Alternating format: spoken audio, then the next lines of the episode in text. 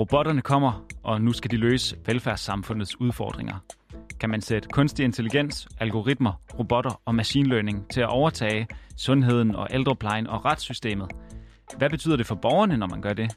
Og hvad betyder det for alle de offentligt ansatte? Kort sagt, hvad sker der, når man forsøger at automatisere velfærdssamfundet? Trade deal between the United States and China. Periode med arbejdsløshed i Danmark. Arbejdsudbuddet vokser. Kriminalprincip, der lige så langsomt udhuler blandt andet boligbeskatninger. Finanstilsynet advarer nu mod den digitale myndighed. Pengene skal kunne flytte sig med lynets hast hen over grænserne mange gange om dagen.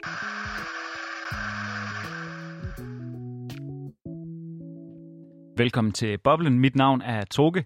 I Boblen er vi interesseret i at dykke ned i nogle af de spørgsmål, som lytterne går og undrer sig over, men som det måske er svært at forstå ud fra overskrifterne i medierne.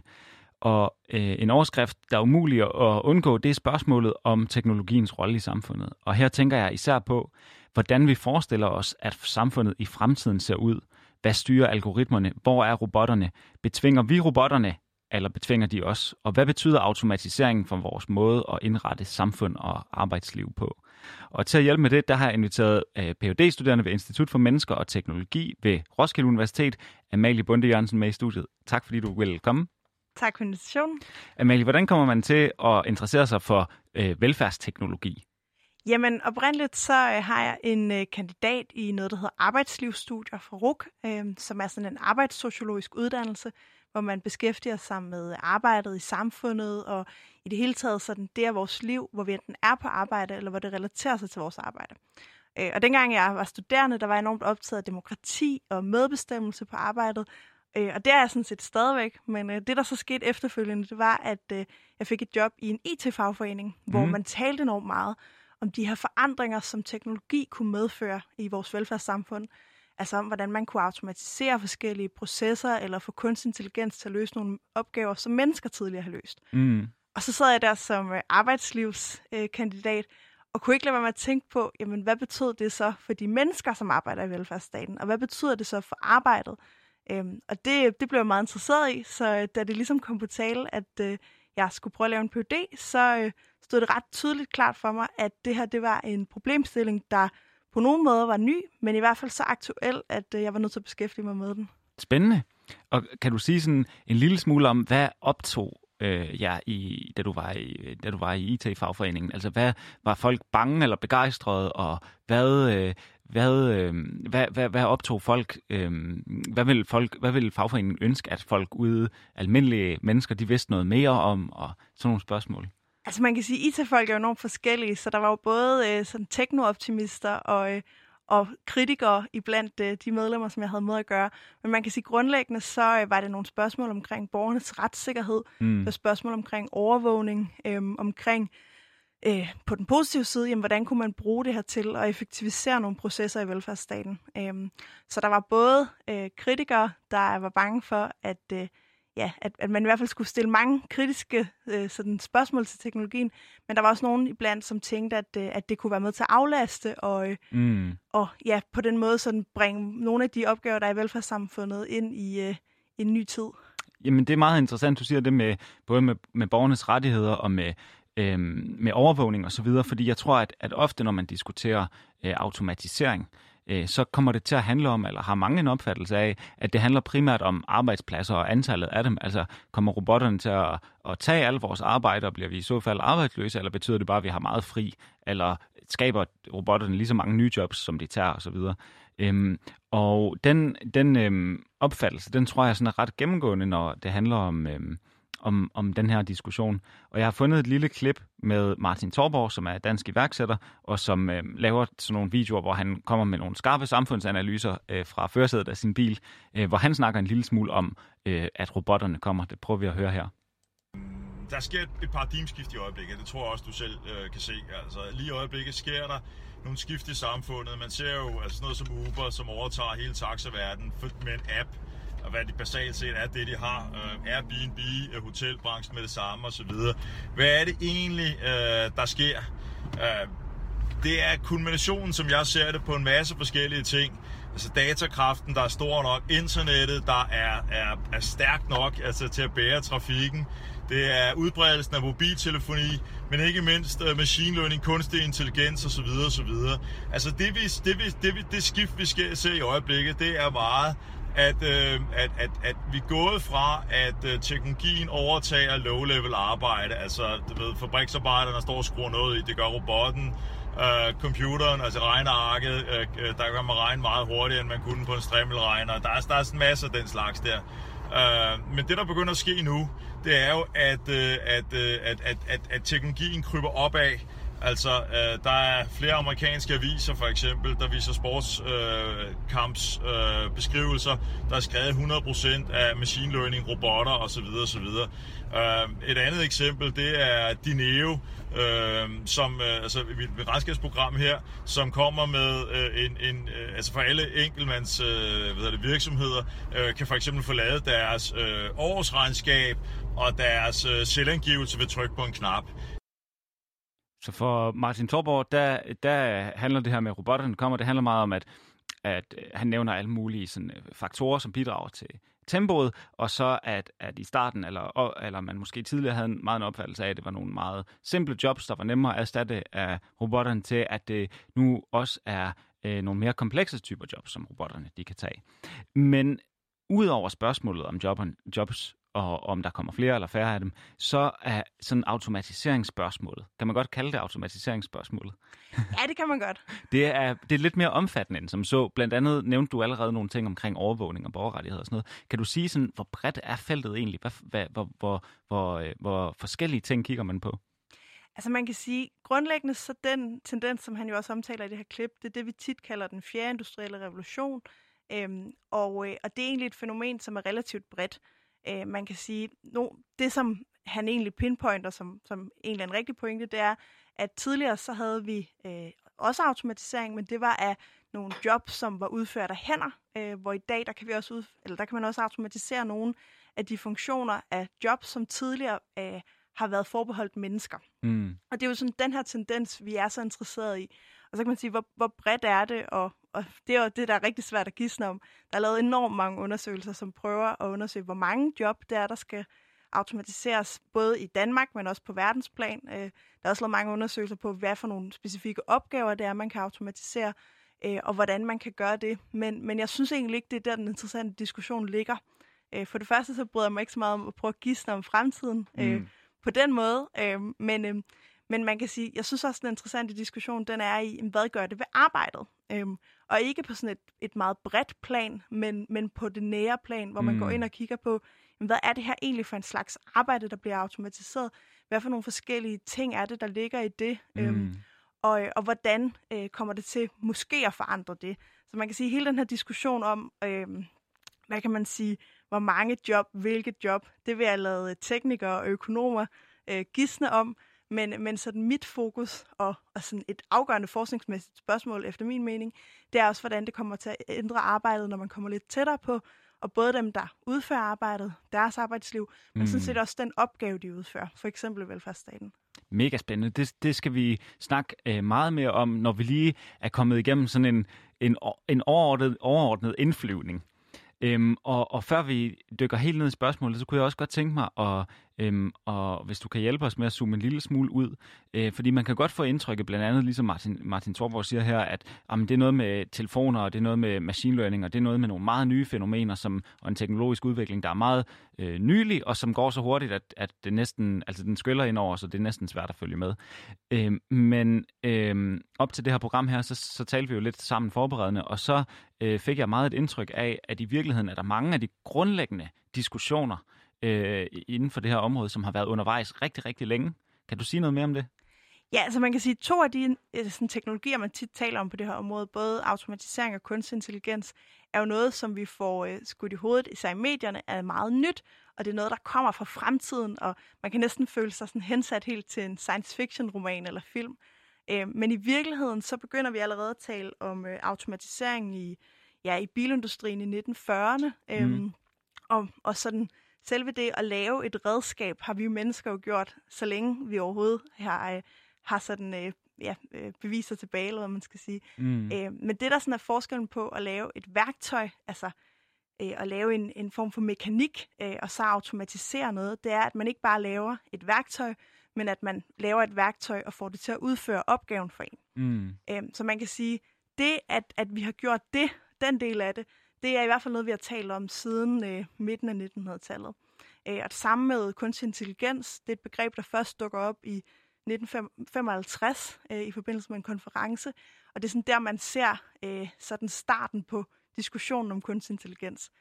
Det, at vi så taler ekstra meget om det lige nu, jamen det er nok både et spørgsmål om, at vi simpelthen har noget teknologi, der kan mere, end det mm. kunne for 75 år siden, men også, at vi har noget teknologi, som måske i højere grad bliver anvendt, eller vi har nogle politiske ambitioner om at gå ind og anvende den her teknologi på nogle nye ting. Øhm, og det er jo både fra offentlige arbejdsgiver, men også fra private arbejdsgiver, der har fået øje på den her teknologi og gerne vil øh, prøve at gøre nogle nye ting med det. Mm. Og diskuterer man så de samme ting, altså betragt, altså hvis, di, hvis din grundlæggende interesse det er, hvad gør teknologien ved vores arbejdsliv? Er det så i lige så hastig forandring som teknologien selv, eller er der nogle af de samme stridspunkter og fokusområder og sådan noget, som er de samme som for 50 eller 75 år siden?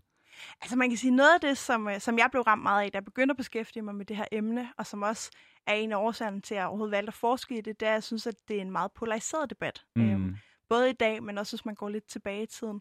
Altså man kan sige, at på den ene side, så har vi jo nogle tekno-optimister, øh, der tænker, at, øh, at det her det kan gå ind og aflaste samfundet og øh, få, få nogle vigtige arbejdsopgaver løst på en bedre mere effektiv måde.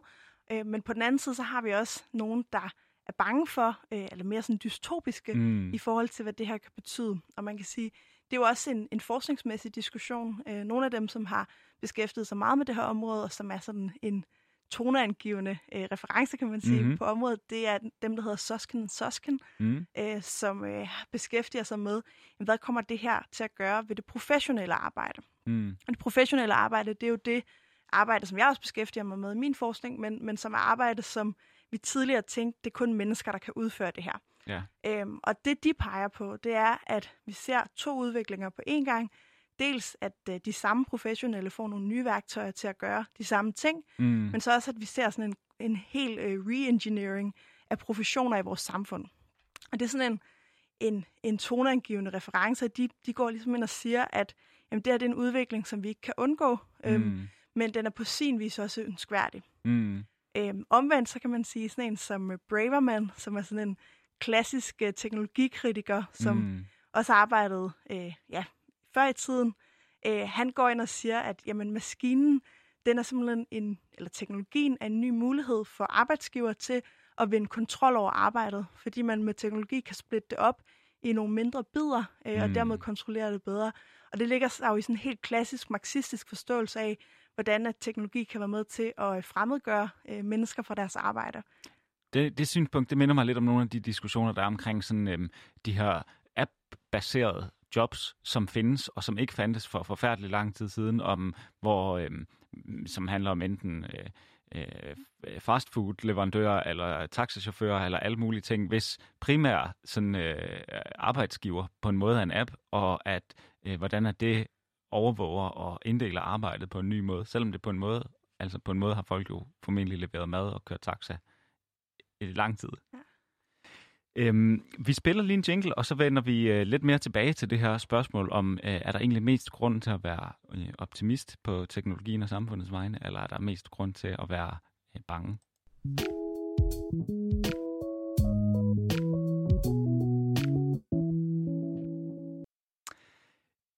Du lytter til Boblen. Øh, mit navn er Toge, og i dag undersøger vi, øh, om man kan automatisere velfærdssamfundet.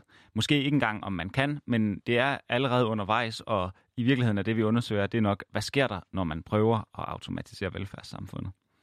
Og vi har allerede talt lidt om, at, at der måske findes grundlæggende set øh, to øh, forskellige slags fløje. En, som er i udgangspunktet optimistisk, og en, der er i udgangspunktet skeptisk. Øh, og det er selvfølgelig meget mere komplekst end som så, men jeg kan i hvert fald godt genkende det i mig selv, fordi at, at jeg pendulerer tit imellem, øh, når jeg tænker på robotter og automatisering på, at, at jamen, teknologien det er simpelthen vejen til rigdom og overflod og et samfund uden ressourceknaphed, og vi skal bare øh, øh, finde en måde at, at, at mine øh, sjældne mineraler fra planeter fra det, i det ydre rum, og, øh, og øh, automatisere alting, og så kan mennesket blive frit, og man kan leve med øh, fritid og uden tvang. Øh, og, og andre gange, øh, jamen så læser jeg om, øh, hvor meget vi bliver øh, overvåget, og øh, hvad hedder det, hvor øh, hvor øh, dem, der har robotterne og dem, der ejer algoritmerne og sådan noget, de styrer alle os andre, og øh, så forestiller jeg mig en væsentligt mere øh, sådan dystopisk øh, tilgang. Jeg har fundet en lille video. Øh, vi skal kun lige høre starten af den, men den er fra øh, Innovationsfonden, og den handler øh, om øh, kunstig intelligens og automatisering og alle mulige nye teknologier, men jeg synes, den illustrerer meget godt det første punkt, altså at vi virkelig har noget at glæde os over. Den lyder sådan her. Kunstig intelligens er allerede i fuld gang med at ændre vores samfund og vores måde at leve på. Og intelligente algoritmer, machine learning og kunstig intelligens kommer fremover til i endnu højere grad at effektivisere og forbedre vores måde at arbejde og analysere på, og løse store samfundsudfordringer. Så der er ikke nogen tvivl om, at, at, øh, at der er mange, der betragter øh, de her teknologiske landevendinger som øh, nærmest nødvendige for, at vi kan løse nogle af de, samfund, øh, de udfordringer, som velfærdssamfundet står overfor. Og det er uanset, om man taler om der er forandringer i demografien, og der er flere ældre, eller der er, et, øh, der er flere øh, krav til velfærdssamfundet, eller øh, det er fordi, at man skal øh, spare, eller uanset hvad man kunne forestille sig, så er teknologien, bliver teknologien på en eller anden måde betragtet som, en, øh, som sådan en brik til det.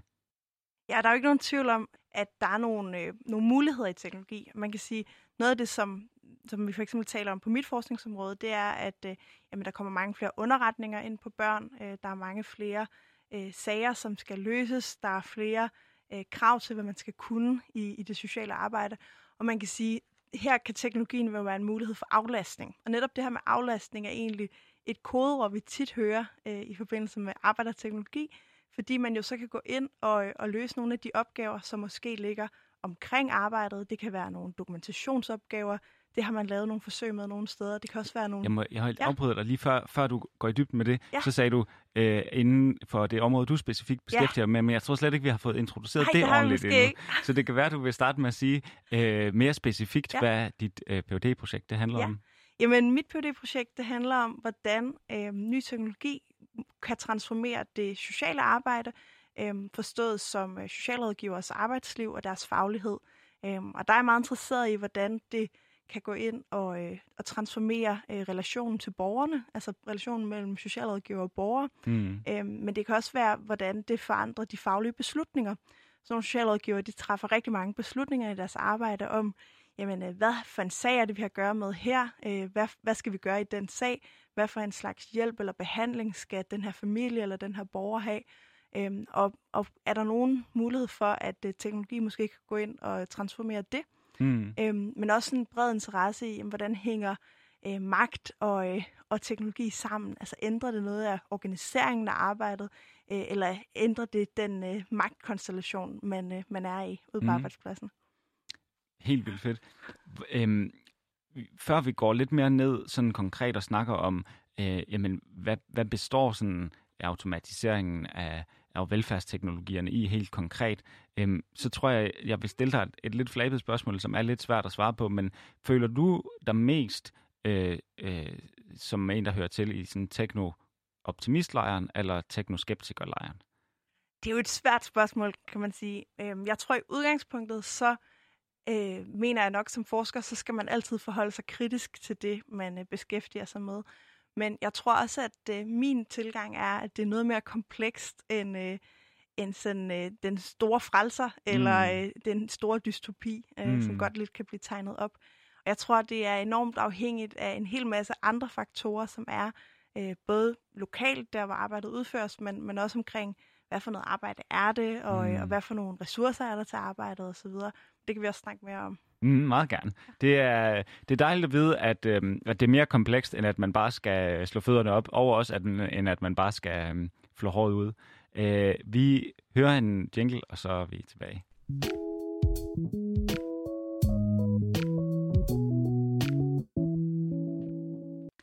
Nu har vi snakket lidt om nogle af de store linjer. Vi har snakket kort om, jamen, hvor lang tid har automatiseringsdiskussionen stået på, og vi har snakket lidt om, om, øh, om der er mest grund til at være øh, optimistisk på teknologiens vegne, eller skeptisk og komme frem til, at jamen, det er øh, nok lidt mere øh, kontekstafhængigt end som så, og man, man skal nok kigge på nogle lidt mere specifikke ting, hvis man vil sige nogle generelle ting. Øhm, og øh, det er det, vi skal til nu.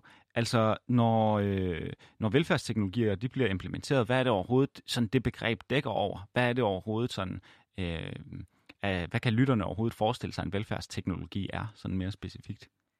Velfærdsteknologier, det kan være enormt mange forskellige ting. Altså, vi har set det for eksempel i sundhedssystemet, så har vi set sådan noget som telemedicin, hvor, øh, hvor patienter de kan få behandling hjemme øh, over video. Øh, det har vi selvfølgelig set i forbindelse med corona, mm. men vi har også set det tidligere. Øh, det kan også være sådan noget som sensorgulve på plejehjem, hvor, øh, hvor gulvet sådan kan overvåge, om øh, den ældre falder. Øh, mm. Det kan også være sådan noget som øh, GPS'er på sygeplejersker. Øh, det kan også være kunstig intelligens, der kan diagnostisere. Øh, det er sådan nogle eksempler fra, øh, fra sundhedssystemet. Ja. Øhm, og på det sociale arbejde, mm. så har vi haft øh, nogle forskellige sådan, eksempler i Danmark. Øh, men det kan for eksempel være beslutningsstøttende systemer, som kan gå ind og give et bud på, øh, hvorvidt en, en underretning, altså en meddelelse fra et, øh, et barns øh, nærmiljø om, at der måske kan være noget, man skal kigge på, hvorvidt mm. den er akut eller ej. Øhm, men det kan også være nogle systemer, som på den ene eller anden måde sådan strukturerer arbejdet, så det lever op til lovgivningen. Mm. Øhm, det kan også være en app, som kan øh, score, hvordan det går med en, øh, en ung, der, øh, der er, får noget hjælp fra, fra en sagsbehandler, øh, eller det kan være øh, ja, alskens andre sådan teknologier, som, som kan gå ind og, og understøtte, øh, løse nogle opgaver, måske støtte nogle beslutninger i arbejdet. Mm. Og hvis man, altså er det overhovedet muligt at have et overblik over, ligesom hvor fremskreden er øh, implementeringen af velfærdsteknologier? Er der en målestok, man kan bruge i, hvad ved jeg, i penge eller antal, eller hvor mange mennesker er berørt, eller et eller andet i den stil? Altså, hvor fremtidsagtigt er det, og hvor lige nu er det? Det er et rigtig godt spørgsmål, synes jeg. Man kan sige, der ligger jo nogle ambitioner fra, øh, fra sådan det offentlige øh, på det her område, altså både fra sådan kommunalt hold, men også fra, fra Christiansborg. Øhm, der er blandt andet truffet en beslutning om, at al ny lovgivning i Danmark skal være dig- digitaliseringsparat. Øhm, der ligger nogle forskellige sådan, øh, politiske forsøgspakker og den slags ude i kommunerne. Øhm, og, og man kan sige, det er jo, hvad der sådan er sat i gang fra mm. formelt hold. Øh, og kan man efter sådan mit arbejde i det her felt og komme ind i det, øh, og jeg havde sådan en idé om, at jeg skulle undersøge noget med algoritmer, øh, mm-hmm. og hvad øh, hvordan det kunne forandre arbejdet, og måske også noget med automatisering, men, men jeg havde sådan en idé om det. Øh, og så prøvede jeg sådan at, at danne mig overblik over, jamen, hvad er det egentlig, der sker på det her område. Og det viser faktisk at være lidt sværere, end jeg havde regnet med, fordi der bliver sat en hel masse projekter i gang. Øhm, nogle steder er der implementeret nogle ting, men rigtig meget er det også på forsøgsbasis i Danmark. Mm. Øhm, hvis man så sammenligner os med nogle af de lande, vi tit sammenligner os med, så er Danmark ret langt fremme, øh, i hvert fald sådan på det sociale område øh, men også med at anvende teknologi i velfærdsstaten i et hele taget. Men man kan sige, det, det, der findes ikke sådan et øh, katalog, øh, endnu i hvert fald, hvor Nej. man kan slå op og se, jamen, hvor langt er kommunerne med det her. Og man kan sige, noget af det, der også er med teknologiprojekter, det er jo en ting er at sætte det i gang, eller have en ambition om at sætte noget i gang, og så noget andet er, hvor langt det så er i praksis. Jo. Ja. Øh, det, det kan jeg kun forestille mig. Altså alle kender jo til, at alle mulige store øh, IT-systemer og IT-ambitioner, der i virkeligheden er langt fra øh, sådan... Øh, den første ambition til, at det bliver øh, ført rigtigt ud i livet. Øh, men det er meget interessant at høre om, at, at det i hvert fald tydeligvis er en ambition på kommunernes vegne, at jamen, øh, velfærdsteknologier, det skal der findes nogle løsninger i. Og jeg har fundet en, nogle videoer, eller det er en video, men jeg har klippet den op i to dele, øh, som er lavet for, øh, for kommunernes landsforening, og som prøver at illustrere, tror jeg, hvordan at velfærdsteknologi øh, det bliver betragtet fra sådan kommunens synspunkt. Og vi prøver lige at høre den første her. Velfærdsteknologi Velfærdsteknologi eller hverdagsteknologi er en samlet betegnelse for den teknologi, som hjælper mennesker med at klare hverdagen og giver større tryghed og fleksibilitet, når sygdom, alderdom, handicap eller sociale udfordringer spænder ben. En rapport fra Dansk Erhverv viste sidste år, at 63 procent af befolkningen er positiv, når det gælder velfærdsteknologi. Selv blandt folk over 70, hvor 54 procent svarede ja til, at de gerne ville have mere velfærdsteknologi. Ser man på de konkrete teknologier, er begejstringen endnu større. Hele 83 procent vil for eksempel bruge sporingsteknologier som GPS, hvis de får brug for det. På KL's velfærdsteknologiske landkort er der i dag registreret mere end 1000 projekter. Kommunerne har de seneste år samarbejdet for at indføre nye teknologiske løsninger, der virker. For det er sin sag at få teknik, IT, jura, økonomi, faglighed, kultur, organisation, politik og borgerliv til at gå op i en højere enhed. Ja, den her video her, den er allerede, har allerede et par år på, på banen, og jeg tror, den er fra 2018, og øh, det går jo hurtigt. Og man kan sige, vi, i videoen der er der sådan et udtryk for både en vis optimisme på teknologiens vegne, og også en vis ydmyghed for, at der er mange forskellige ting, der skal spille sammen. Men jeg kunne alligevel ikke lade være med at bide mærke i, at det er lidt sjovt det der med at sige, at, at så så mange borgere, de har en generel opbakning til velfærdsteknologi, fordi som du selv nævnte, så dækker det jo over et øh, næsten ubegrænset, og de nævnte i videoen, tusind forskellige slags projekter, ikke? og det er jo umuligt for en, et, et, øh, en helt simpel lægmand, der bliver surveyet og vide, hvad af de tusind ting har jeg egentlig, øh, bakker jeg egentlig op om, og synes jeg egentlig er fede og sådan noget. Men, men det kan være, øh, altså kan du sige noget om sådan, mm, hvordan, altså der, øh, kan man sige noget generelt om, hvordan at modtagelsen af forskellige slags velfærdsteknologier opleves, eller kan man lige præcis ikke sige noget generelt om det, fordi det er så forskelligt? Altså man kan sige, vi ved jo en del fra sådan eksisterende forskning i arbejderteknologi, hvad der kan ske, når der kommer ny teknologi i arbejdet. Mm. Øhm, og nogle af de ting er, øh, altså det hele er naturligvis kontekstafhængigt, så det betyder selvfølgelig også, at hvis der har været en stor fyringsrunde på arbejdspladsen, eller en eller anden omlægning, eller øh, et eller andet, øh, en helt ny opgave, der er poppet ind, eller en fusionering, eller hvad end det kunne være, som, som ellers sker på arbejdspladsen, så har det selvfølgelig enormt meget betydning for, hvordan man oplever ny teknologi. Men man kan sige, at det vi ved fra forskningen, det er, at øh, der i, med indførelsen af ny teknologi i arbejdet er en vis risiko for standardisering. Øhm, og standardisering, det kan jo både være noget positivt og negativt, kan mm. man sige. At, at standardisere noget kan jo også være at gøre noget hurtigere, og, og på den måde aflaste nogen, der sidder med det. Øhm, men standardisering kan også være, at man splitter arbejdet op, øh, deler det op i i sådan flere mindre områder. Øhm, der er sådan noget, sådan, man kalder nytalerisering. Øh, altså at man ligesom får arbejdet splittet op. Øh, det kan være, du lige kan, ja. kan give lytteren en hurtig indføring. Hvad er nytalerisering? Hvad er gammeltalerisering? Jamen, altså talerisme, det er sådan et, øh, et klassisk arbejdssociologisk ord, mm-hmm. øh, mhm. kan man sige, for at man splitter arbejdet op øh, mm. og styrer en arbejdsproces. Øh, og på den måde, så den får den splittet ud i nogle mindre dele. Øh, det er også noget, som man kender fra Ford-fabrikkerne eller fra syfabrikker, mm. øhm, hvor man har opfundet nogle metoder, hvor man kan splitte arbejdet op i nogle helt små, enkle funktioner, øh, og så kan man ligesom styre, hvem der gør det hver især, og på den måde effektivisere. Øhm, og det kan man gøre med teknologi, og det er også noget, det vi ser i nogle sammenhænge, at det gør. Mm, øhm. Så det er ikke længere sådan, at, at en, øh, en, den samme arbejder skal samle hele bilen, men den øh, samme arbejder skal bare være rigtig, rigtig god til at skrue den samme møtrik på på tusind forskellige biler. Ja, så kan man jo specialisere, hvad den enkelte står med, man får noget øvelse i at gøre det, og, og kan på den måde gøre det hurtigere. Øhm, mm. Man kan sige, at der er også nogle, en del forskning, der peger på det, vi kalder usynligt arbejde, mm. forskellige mm. former for det. Øh, og usynligt arbejde, det kan være det øh, nye arbejde, der opstår, men som man egentlig ikke havde til hensigt skulle opstå. Mm. Det kan fx være, hvis man skal lære at bruge noget nyt, øh, et nyt system. Øh, det kan også være, at der er nogle arbejdsgange i det nye system, som ikke passer helt til det, man plejer at gøre, og så skal man lære at gøre dem anderledes, eller arbejde rundt om det. Øh, det kan også være nogle opgaver, som opstår, fordi øh, dem, der bruger systemerne, laver det, vi kalder workarounds, altså hvor man arbejder udenom systemet, fordi man ikke synes, det lige løser mm. opgaven på den måde, som man synes, det skal gøre. Øhm, så der, der kan opstå sådan en masse nye opgaver, som er forbundet til at, at bruge et nyt system. Ja. ja. Det er meget interessant.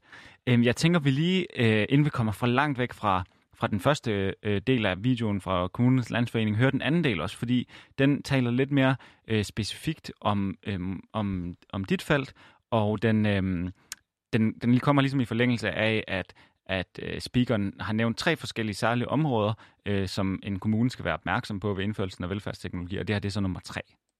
Det tredje er intelligente teknologier, der tilbyder helt nye tilgange til opgaveløsning og muligheder, der enten rækker ud over eller erstatter menneskelige evner. Det gælder f.eks. brugen af kunstig intelligens i sagsbehandling eller sociale robotter.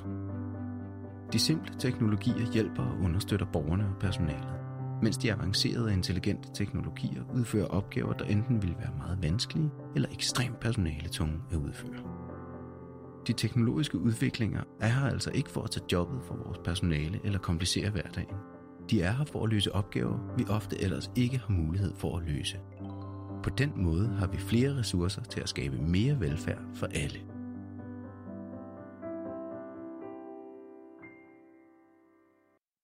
Det er et meget, øh, et meget stemningsfuldt øh, lille klaverstykke, de har lagt under den her video her, som unægteligt gør det svært ikke at være lidt begejstret for på teknologiens vegne.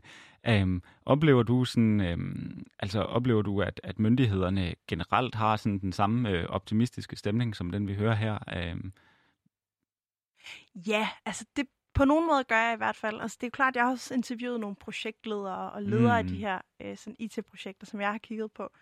Øhm, og der er generelt sådan en, en optimisme, især ud fra en erkendelse af, at det arbejde, der bliver lavet, er enormt vigtigt. Øhm, og at øh, de her teknologier måske kan være en mulighed for at skabe mere tid til det, øh, og på den måde aflaste dem, der sidder med det. Øhm, så, så jeg vil generelt sige, at det kan man jo også se, hvis man læser på nogle af de ting, KL har skrevet, øh, eller de her forskellige projekter, KL har sat i gang og sådan ting, at, at der er sådan en, en optimisme i forhold til, hvad man kan med det her. Mm. Øh, og det er også klart, at der er en masse muligheder i teknologi, øh, og der er en masse ting, som man kan løse måske smartere eller anderledes. Øh, og jeg tror, altså det er jo igen det her med ikke at lægge sig enten den ene eller anden lejr, men mm. også kigge på, jamen, hvad er det ellers, der sker på arbejdspladsen, og, og hvordan udspiller det her sig i praksis? Fordi noget, vi er sådan ret sikkert ved fra forskning, det er, at, øh, at teknologi, det er sammenfiltret med arbejdet. Mm. Øh, det er i hvert fald sådan, jeg betragter det.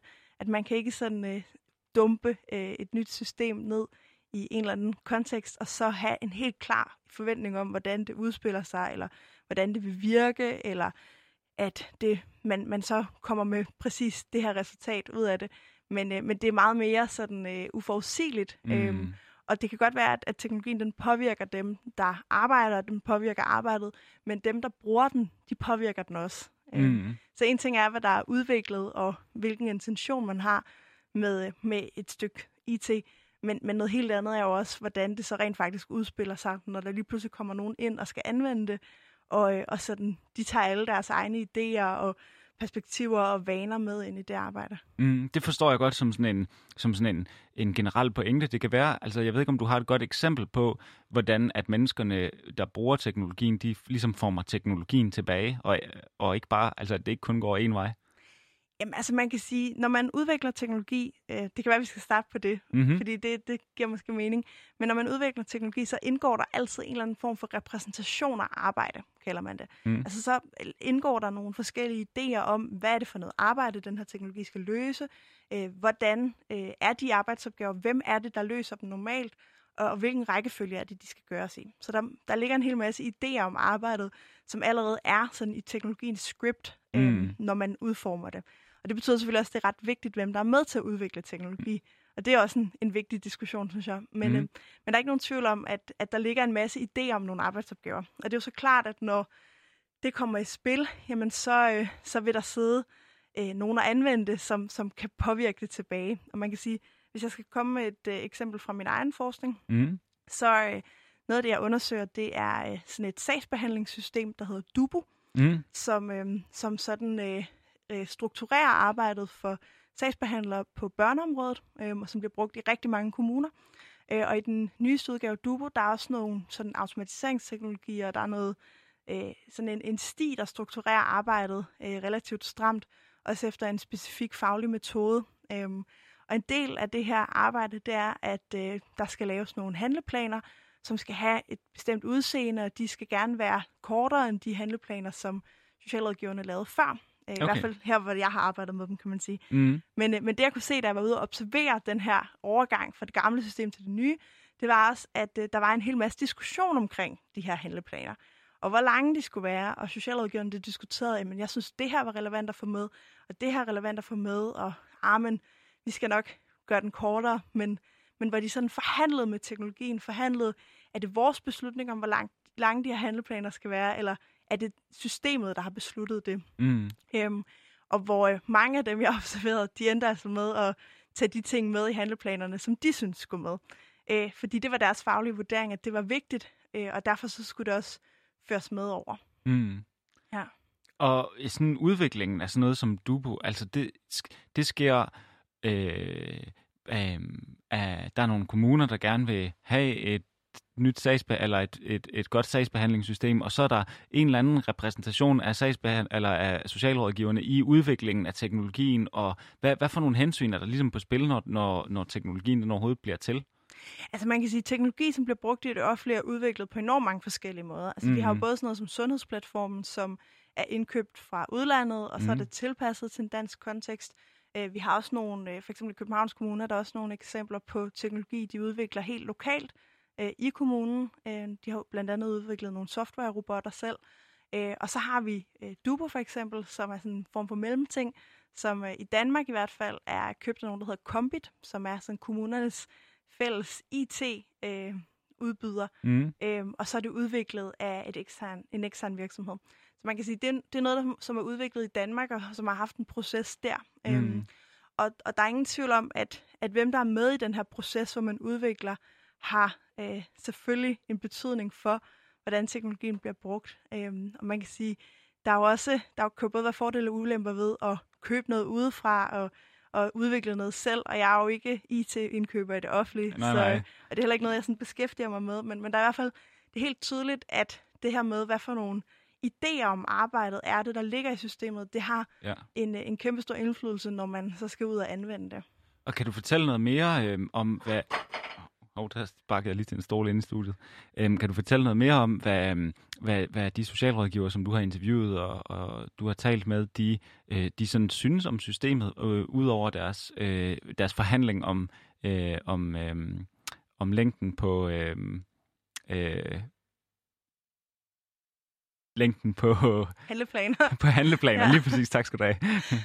Jamen, altså man kan sige, det her med, hvad man, hvad man synes om et system, det er jo både noget, jeg har jo både snakket med nogen lige, når de har fået det, og når de har blevet undervist i det her system, mm. og jeg har også kigget på nogle andre teknologier, som er på spil i, i Københavns Kommune, men man kan sige, grundlæggende så er der jo øh, en masse sådan, nye brugervenlighedsfordele. Øh, det er klart, at når man, og sådan er det jo typisk i de her tilfælde, altså når man går ind og erstatter et eller andet gammelt system med et nyt, jamen så kan det en hel masse andet, øhm, og det kan jo være meget smart. Men der er også nogle forskellige sådan, punkter, som man kan øh, gå ind og, øh, og godt have nogle kritiske holdninger for os i hvert fald. Noget af det, jeg oplevede, da jeg, da jeg observerede de her socialrådgiver, der fik et nyt system, det var, at nogle af de faglige termer i systemet havde ændret sig. For i tiden så, øh, det gamle system, der hed en anbringelse, altså hvor man anbringer et barn i, øh, i pleje eller i, i et tilbud, øh, det hed en anbringelse, øh, Mm. men i det her nye system, de har fået, så hedder det midlertidigt ophold. Øhm, og det var i hvert fald noget, jeg kunne se, der blev øh, studset lidt over øhm, til, til det her undervisning, altså hvor det var sådan, der blev grint lidt af det, og kommenteret på det, og hvad var det for noget? Øhm, Mm. og man kan sige, når, når man går ind og ændrer sådan nogle termer, så har det jo noget at gøre med, hvad for nogle øh, idéer om arbejdsopgaven, der er, der ligger. Ja. Øhm, og altså de her repræsentationer igen, altså hvor man kan se, at, at det er jo ikke tilfældigt, hvordan sådan et IT-system ser ud, og nogle gange så man også møde sådan en idé om, at jamen, en computer, den er jo neutral, eller Mm. den er jo objektiv. Og man kan sige, en computer er jo især sådan noget, hvor vi taler om, om, øh, om algoritmer eller om automatisering. Så er der også nogen, der har fodret øh, de her systemer med en hel masse idéer om arbejdet eller noget data, som, mm. Som selvfølgelig kommer ud i den anden ende igen. Ja, helt klart. Øhm, mød, møder, møder, det er måske et dumt spørgsmål, møder borgerne du på systemet? Øhm, borgerne møder ikke som sådan Dubo, men der er relativt mange eksempler på, at borgere møder øhm, noget forskellig teknologi. Øh, noget af det, jeg også har stødt på i min undersøgelse, det er sådan en app, som øh, unge, der er, der er i kontakt med kommunen, Mm. øh, møder i hverdagen, fordi de sådan skal score på nogle forskellige faglige parametre, øhm, hvordan det går med dem. Mm. Øhm, og så kan det være, at deres lærere skal score, deres forældre, øh, og så kan man ligesom vurdere, hvordan det går øh, Altså for her unge. udsatte unge? Jamen, det, det kan være en ung, der på en eller anden måde har fået, altså er kommet et forløb i Mm. mm. kommunen, øhm, hvor de så får altså en kontaktperson, som så mødes med dem og, og hjælper dem med nogle forskellige ting, eller som følger dem af den ene eller anden årsag. Og der er noget af det, man bruger øh, i flere kommuner, det er sådan en, en app, der scorer, øh, hvordan det går. Altså så er den unge selv med til at score, så kan man ligesom se på sådan en graf, jamen går det i den ene eller den retning. Ja, Øhm, hold da op. Det lyder lidt sådan, det lyder lidt, ja, det, det, det slår mig som en lille smule hyggeligt, at man sådan skal gå og og, øh, og, og, sådan at indrapportere sådan helt dagbogsagtigt, øh, men så er der bare nogle andre, der sidder og læser med. Men, men, men, men det var måske, du var måske på vej hen, en, hen mod en større pointe omkring sådan en brugeroplevelse eller borgeroplevelse af, af sådan, nogle, øh, sådan nogle systemer. Altså man kan sige, der er i hvert fald ikke nogen tvivl om, at, at det er i hvert fald noget af det, jeg er ret interesseret i min forskning, det er om de idéer, der ligger i det her system, øh, om det så er nogle idéer, der er fra de praktiske udviklere eller fra politisk hold, om det er også nogle idéer, som, øh, som dem, der anvender dem, adopterer. Altså, hvis der ligger en øh, helt sådan lavpraktisk, hvis det hedder midlertidigt mm. ophold i systemet, begynder socialrådgiverne så også at kalde det det. Mm. Øhm, eller det kan også være en, en bestemt idé om, hvordan man skal øh, tale med borgere. Øh, det her system er koblet sammen med sådan en faglig metode, også som, øh, som er meget sådan, øh, orienteret omkring barnets ressourcer og barnets omgivelser. Øhm, og der er jeg ret optaget af, om, om man kan se, at, at den her, øh, det her fokus, det ligesom smitter af på socialrådgiverne. Mm. De skal stille nogle forskellige spørgsmål og sådan noget, for ligesom at, at anvende systemet korrekt. Og der, der synes jeg, det er interessant at se, om det her det er jo også noget relativt nyt, men om det, mm. det sådan kommer ind og afsmitter, hvordan socialrådgiverne ser børnene, og hvad de synes, det er vigtigt at spørge om. Helt klart. Så, så på en eller anden måde, så former øh, teknologien ikke bare sådan arbejdsopgaven i sin praktisk forstand, men den former også hele måden at, og sådan at anskue arbejdet på. Er, er det noget, altså, mm, du er jo ikke færdig endnu, og det bliver du, man bliver måske heller ikke helt aldrig færdig med, og man får måske aldrig sådan et helt endeligt svar, men, men er der noget, der peger i en bestemt retning i forhold til sådan, hvor meget at, at, at, at sådan ændret sprogbrug og sådan noget, det, det, det, det betyder for, øhm, for hvordan socialrådgiverne de ligesom agerer med deres arbejde? Altså man kan sige, min, min, som du også siger, så er min undersøgelse langt fra færdig, men jeg synes i hvert fald, at det er, det, det er svært at adskille arbejdet for teknologien. Det er noget af det, jeg ser helt klart, øhm, og som man også ser i øget forskning. Altså man kan sige, det er jo det her med at have en idé om, at man indfører en teknologi, og så påvirker den, eller at man har arbejdet, og så har man teknologien. Mm. Øhm, og, og det tror jeg generelt er en forkert opfattelse. Øhm, altså man kan sige, at nogen af de socialrådgiver, jeg interviewede, de satte sådan et spændende tal på, øh, hvor de sagde, at de brugte 80 procent øh, af mm. tiden i, i systemerne, og så brugte de 20 procent på at lave andre ting, eller snakke med borgere og sådan noget. mm. ting. Øhm, og det synes jeg er et ret interessant tal, fordi det siger jo også noget om, at det er ikke sådan, der findes det sociale arbejde, og så findes der teknologien. Nej. Der findes det sociale arbejde, og en stor del af det foregår i teknologiske systemer. Og sådan tror jeg generelt, det er med velfærdsarbejde i dag. Det er jo ikke sådan, at øh, en kirurg bare står og, øh, og opererer med en skalpel og en lommelygte. Øh, alting fungerer jo i nogle forskellige systemer, som man i forvejen arbejder i, og det er jo en udvikling, som vi har set i mange år, og ikke bare sådan på det seneste. Helt klart. Altså det minder mig lidt, nu jeg jo arbejder jo selv på, på et kontor til dagligt, og det minder mig en lille smule om nogle diskussioner, man en gang imellem kan have om for eksempel e-mails. Altså at alle er enige om, at e-mails de fylder for meget af ens arbejdsliv, og de øh, er bøvlet og ikke den bedste måde at, at øh, den mest effektive måde at kommunikere på, og alle mulige ting, og man kan nogle gange have en følelse af, ah, at i dag har jeg ikke lavet noget, jeg har bare siddet og sendt e-mails. Men omvendt, så kan man jo ikke forestille sig, eller når formentlig ingen, der kan forestille sig deres arbejde, hvis man bare fjernede e-mails. Altså det, det, det er jo stadigvæk på en eller anden måde så integreret en del, at selvom det former alt det andet arbejde, man laver, så er det ikke noget, man bare kan, ligesom, man bare kan stoppe, man bare kan adskille. Øhm, jeg tænker, at før øh, vi går til det sidste del, så skal vi lige høre en, øh, en uh, jingle, og så øhm, skal vi perspektivere en lille smule.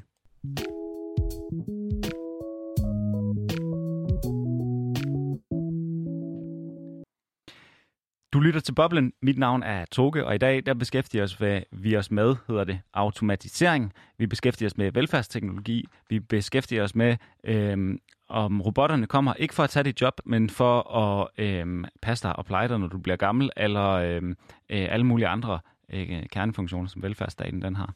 Og øh, med mig i studiet, der har jeg Amalie Bunde Jørgensen, som er Ph.D.-studerende øh, og som forsker i øh, velfærdsteknologier. Vi har talt en del om både automatiseringshistorie, og om den giver anledning til optimisme eller skepsis, eller noget helt tredje. Øh, og det tror jeg, vi er blevet enige om øh, noget lidt mere øh, komplekst, noget lidt mere nuanceret end bare øh, rendyrket øh, panik eller øh, rendyrket jubeloptimisme.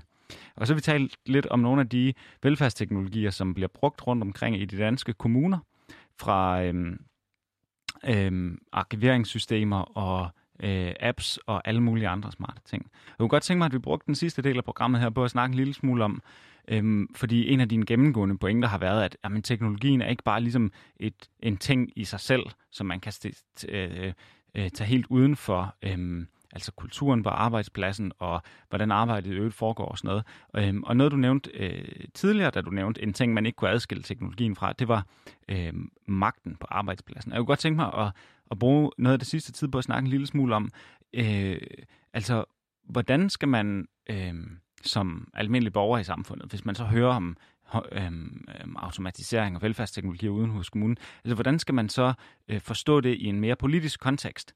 Er der nogle ting, man skal være opmærksom på, man skal være kritisk overfor? Er der nogle ting, politikerne prøver at trumfe igennem? Øhm, er der nogle... Øh, Øh, øh, du, du nævnte også det her med det mere marxistiske perspektiv på teknologien, at teknologien i nogens øjne bliver set som noget, der kan jamen, simpelthen give arbejdsgiverne mere magt til at overvåge og styre. Altså kort sagt, hvad skal vi være øh, kritiske overfor, og hvordan kan man måske være det som, øh, som sådan observant borger? Altså man kan sige, noget, et af de sådan mest omtalte eksempler i medierne, det er jo det, der hedder Gladsaxe-modellen. Mm-hmm. Og det synes jeg egentlig er et spændende udgangspunkt at være kritisk ud fra, fordi det var Gladsaxe Kommune, der fandt på, at man kunne sammenkøre øh, data på forældre og børns adfærd. Øh, og det er sådan nogle spørgsmål, som kommer børnene til tandlæge, øh, har forældrene nogle øh, psykiatriske diagnoser, øh, er forældrene arbejdsløse, er de skilt og sådan nogle ting. Mm. Og ud fra det, så kunne man så sammenkøre de her data og nogle forskellige sådan, risikoindikatorer øh, og finde ud af, om et øh, barn var udsat, før man kunne finde ud af det i virkeligheden, eller ved et, en menneskelig kontakt, kan man ja. sige. Øhm, og den blev simpelthen stoppet, den her model, fordi øh, der ikke sådan var lovgivningsgrundlag til at, øh, at kunne gøre det her. Så ville regeringen gerne lave et lovgivningsgrundlag, og så havde Gladsaxe Kommune noget med noget datalæk og sådan nogle forskellige ting, som mm. gjorde, at, øh, at det så alligevel blev sat stopper for det. Som noget man til faktisk at, at, at, at sådan at handle på, på det, eller hvor, hvor, hvor, hvor langt i implementeringsfasen var den her model her? Altså det er noget, man har udviklet på. Man, man nåede ikke at implementere det, fordi lovgivningsgrundlaget ikke var til det på det tidspunkt. Det er jo en anden måde at bruge persondata på, mm. end, end vi er vant til, kan man sige. Øhm, og der er også nogle ting med GDPR og sådan nogle ting i forhold til det.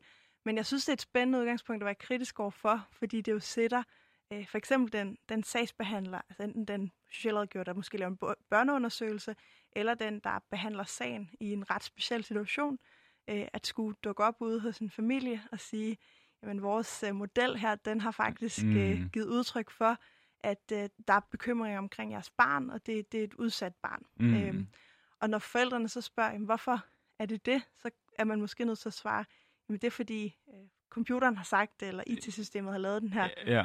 øh, kalkulering. Og det synes jeg er ret interessant, fordi det er jo også, det, det ville jo være et tilfælde, hvor man, i hvert fald efter min overbevisning, ville fjerne noget beslutningsmagt fra de her socialrådgivere, mm. øh, som jo ellers ville vurdere, øh, i, altså, med, med en hel masse forskellige hjælpeinstanser osv., men om det her barn var udsat. Ja. Øhm, så der er i hvert fald et spørgsmål om magt, som jeg synes, man kan være ret kritisk overfor. Øhm, og det er svært at vide, om, om det er en model, som vil komme tilbage sådan i, med mm. andre udtryk. Øh, det, det er der jo en mulighed for. Ja. Øhm, men jeg synes også i forhold til magt, at så kan man generelt være opmærksom på, om nogle af de politiske dagsordner, der eksisterer i vores samfund, er afspejlet i den her teknologi. Mm. Øhm, på børneområdet kan man sige, der er lige kommet sådan et uh, udspil i dag, uh, Børnene Først, mm. og det er lige udkommet i dag, så hvad det præcis sådan uh, indebærer, det er jo også ja, det er jo et spørgsmål stadigvæk. Men... Vi optager den 11. maj, kan jeg lige sige til, til, maj, til ja. lyttere, som kommer til at høre det her, når, når programmet det kommer ud. Ja, ja.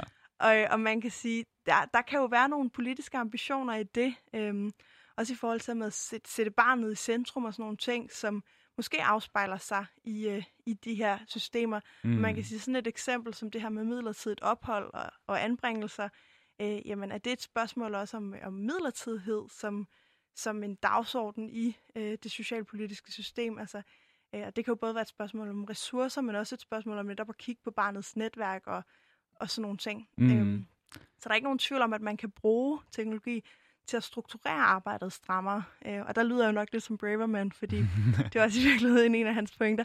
Men, men man kan sige, jeg synes i hvert fald, at, at det er en af de ting, som man skal være opmærksom på. Øhm, Ja. og, og undersøge, om, om det så er det, der sker.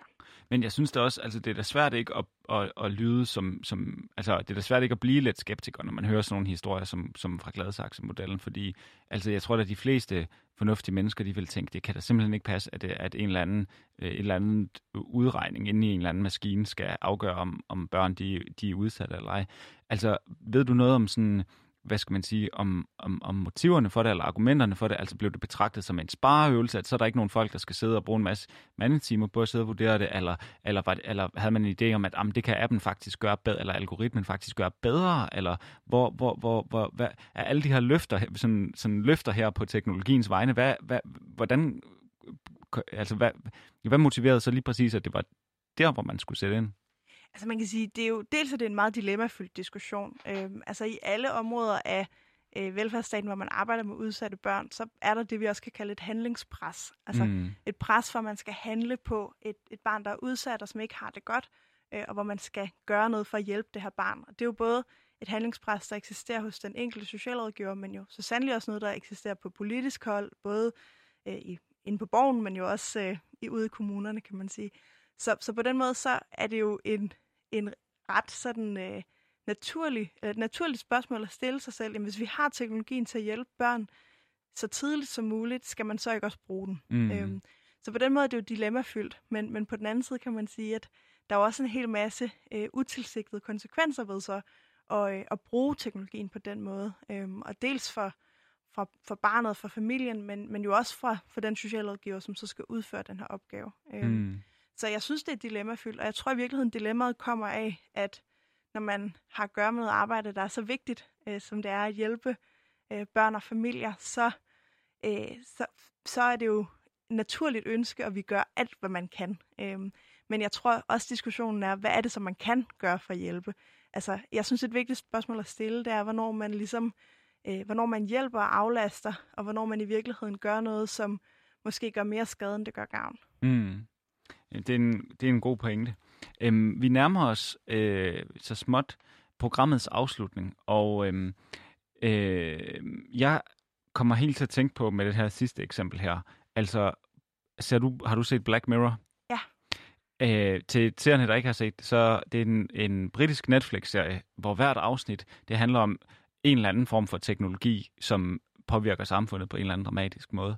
Altså, hvordan har det påvirket, øh, eller hvad hedder det, hvordan oplever du som ligesom at være Black Mirror-seer med din sådan, øh, forskningsmæssige baggrund? Jamen, det synes jeg er et godt spørgsmål.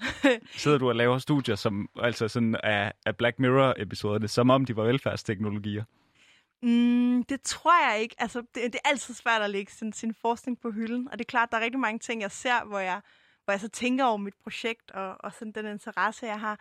Men jeg tror i hvert fald, noget af det, som er, er rigtig vigtigt, øhm, også når man ser sådan, altså Black Mirror er jo også noget, som på mange måder er dystopisk. Mm. Altså, det er, jo, det er jo her, vi ser, hvordan det kan gå galt. Ja. Øhm, og, og jeg synes også, vi skal tale om, hvad, hvad der kan ske, når teknologi går galt. Men jeg synes også, vi skal tale endnu mere om, at det er jo ikke nødvendigvis teknologien, der gør, at det går galt. Det er jo en hel masse ting, som er omkring teknologien, der kan mm. gøre, at det Mm. går galt. Og man kan sige, en, en tekn- altså, det, at man har muligheden for at gøre nogle ting i sig selv, er jo ikke øh, nødvendigvis noget, der leder til dystopiske tilstande. Men, men der kan være nogle betingelser for den teknologi, eller for det arbejde, som man, man indfører den i, som gør, at det kan være vanskeligt. Øhm, og jeg tror, det der med, at man, hvis man bare, hvis man enten stiller sig i den lejr, lejr, hvor man tror, at teknologi fikser alt, eller i den lejr, hvor man tror, at det, det kommer til at, at omstyrte hele vores verden på en forfærdelig måde, så tror jeg også, at man går glip af nogle af nuancerne, men jeg tror også, at man øh, vender sit blik mod det forkerte. Øhm, og det, det er derfor, jeg også er så interesseret i konteksten. Altså, og kontekst, det er jo både det, der sker ude på den enkelte arbejdsplads, inde på det enkelte kontor, men det er i høj grad også alt det, som er omkring det. Det er også det politiske system, og hvad for nogle ambitioner, der findes der. Øhm, Mm og, og man kan ikke sådan løsrive teknologi fra vores arbejde længere. Man kan ikke sige, at når man så fjerner vi bare det hele, og så vil velfærdsstaten være et meget bedre sted. Nej. Øh, fordi det er så indgroet, og det er så sammenhængende, og jeg tror, at vi skal kigge rigtig meget på, hvad der sker omkring teknologien, og hvad det er for nogle forskellige ting, der går ind og, øh, og påvirker, øh, hvordan det udspiller sig. Øh, og ikke bare på, jamen, hvor mange job kan vi fjerne, eller hvor mange job kommer der, hvor mange job forsvinder, og øh, hvordan er det, at, øh, at alting enten går helt vildt galt eller helt vildt godt. Mm. Det blev øh, de sidste ord for i dag. Øh, nogle, øh, øh, en meget øh, velvalgt øh, appel til at kigge på, øh, kigge på øh, systemet i sammenhæng. Tusind tak, fordi at øh, du var med i dag, Amalie. Øh, Bunde Jørgensen, Ph.D. forsker, øh, Ph.D. Øh, studerende hedder det ved øh, Roskilde Universitet ved Institut for Teknologi og Mennesker, Mennesker og Teknologi. Mennesker og Teknologi. Men, mennesker og Teknologi. Øh, du har lyttet til Boblen. Øh, programmet er produceret af Danske Studerendes Fællesråd. I dag var vært øh, Toge Daler. Øh, musikken er produceret af Esben Kelsen Krav, og i dag spillede vi klip fra øh, Kommunernes Landsforenings YouTube-kanal, Martin Torborgs YouTube-kanal og Innovationsfondens YouTube-kanal. Og øh, hvis du er nysgerrig på nogle af de ting, øh, du hørte klip fra, så kan du gå ind der og finde mere. Du er også meget velkommen til at skrive til os på boblen hvis du har spørgsmål, øh, programidéer eller noget, du går og undre dig over. Rigtig god aften.